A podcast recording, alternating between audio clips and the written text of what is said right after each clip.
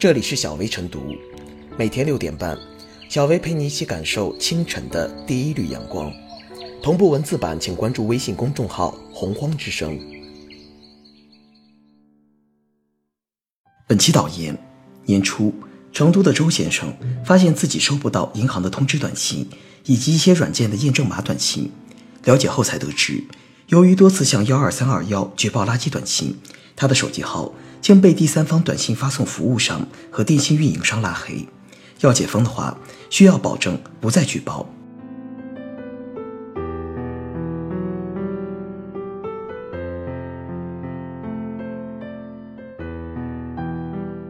举报垃圾短信反被拉黑，错上加错。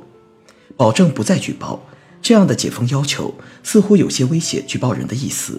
且不论服务商这么做的目的是什么。举报垃圾短信本来就是用户的权利，无论如何都不该被不正当的限制。举报垃圾短信是用户应有的权利，这种短信常常使用户不堪其扰，还会出现一些与社会主流价值观背道而驰的恶劣内容，如澳门赌场月入千万、少妇月入百万之类的。在这种情况下，对垃圾短信进行举报，既是在维护自己的权益，也是具有社会正义感的表现。当用户提交举报之后，服务商应该做的是通过调查取证来判断用户举报是否有效。就算有用户提高了不准确的举报，服务商也只能驳回这些具体的举报，而不应剥夺用户的举报权利。服务商多次判定周先生举报无效，要求周先生保证不再举报，是对他举报自由的不合理侵害。从技术规范的角度来说，当地运营商封禁周先生的银行通知短信服务也是违规的。针对此事，央广中国之声的记者专门采访了幺二三二幺网络不良垃圾信息举报受理中心主任郝志超。郝志超表示，周先生发现自己收不到银行短信和验证码短信，属于业务管理和服务类短信，和商业短信性质截然不同。根据《通信短信息服务管理规定》第十九条规定，两个类别的短信。不能从同一端口发出。反过来说，周先生举报商业短信，最多也只会影响到他对商业短信的接收，没有半点理由影响其他端口向周先生发送短信。按理说，举报的过程应该是服务商和举报用户的良性沟通，用户的举报也是对服务商规范短信内容的帮助，理应被倡导和鼓励。服务商应该就举报调查结果与用户积极沟通。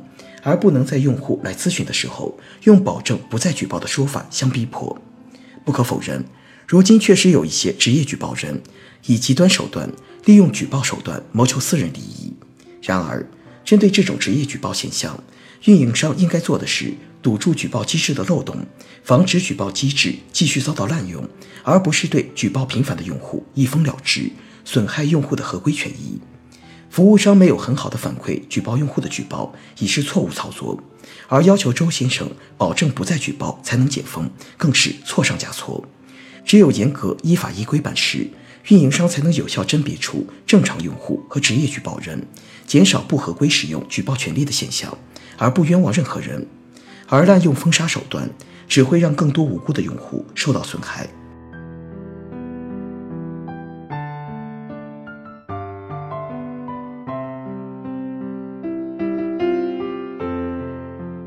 岂能以解决提出问题者的方式解决垃圾短信？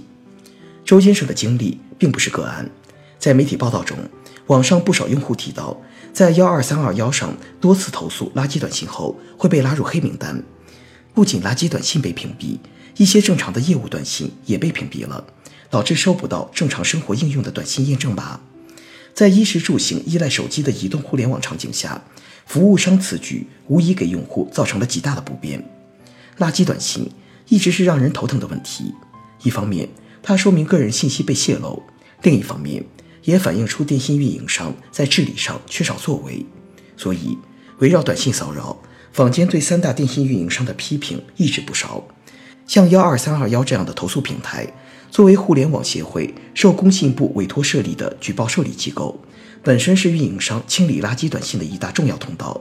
如果对用户反馈及时处理，完全可以提高治理效率，改善外界形象。然而，用户举报垃圾短信，不去封禁垃圾短信的发送方，反而将举报者拉入黑名单。这种让人匪夷所思的形式逻辑，是典型的通过解决提出问题的人来解决问题的霸权思维。对用户的封杀，本质上是放任和不作为。短信发送平台提到，将用户拉入黑名单是出于对投诉率的考量。一般投诉举报比较严重的，两边都会加黑名单。周先生投诉多，所以不幸中招。通过周先生的遭遇，我们得以看清平台和运营商对待垃圾短信举报者的潜规则。运营商的放任态度，很容易让人联想到与垃圾短信发送方的利益关系。事实上，几年前的央视焦点访谈在调查垃圾短信时就发现，三大运营商靠垃圾短信获利。那些运营商的考核任务比较重，为了完成任务就不分对象，什么业务都接，甚至亲自上阵扮演垃圾短信发送者的角色。这位周先生遭遇运营商拉黑，提供了一个很好的解释。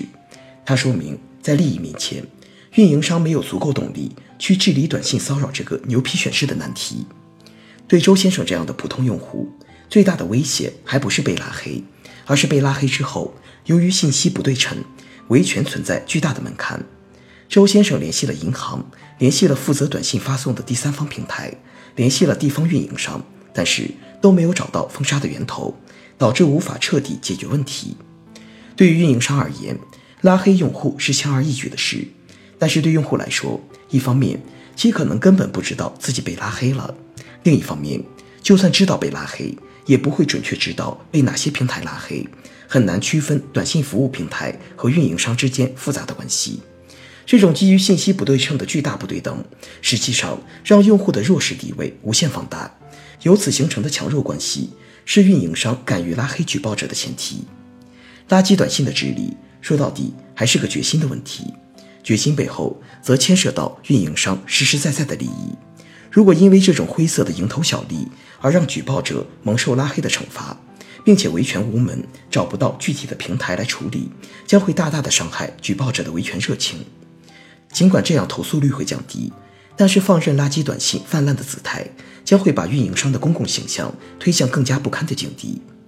需要重申的是，在任何时候都要善待举报者，哪怕举报存在偏差和错误，也要适度容忍，而不是采用封杀的方式打压提出问题的声音。如果举报者噤若寒蝉，平台和运营商就万事大吉，在垃圾短信生态链上收割利益，那只是掩耳盗铃。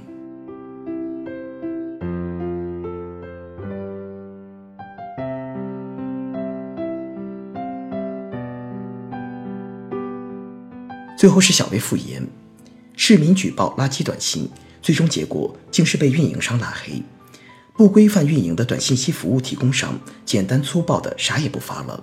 导致用户收不到验证码，一则体现服务意识、责任意识不到位；二则根据通信短信息服务管理规定，这样的做法也是违规的。说白了，这还是在于这些机构的作恶成本太低，而用户维护自身权益的成本太高了。随着网络通信的普及，该领域的维权现已逐渐被人们提上日程。网络信息服务提供商真正要做的是以用户为本，提高服务才是王道。否则，就等于失去了存在的根基，被淘汰只是时间的问题。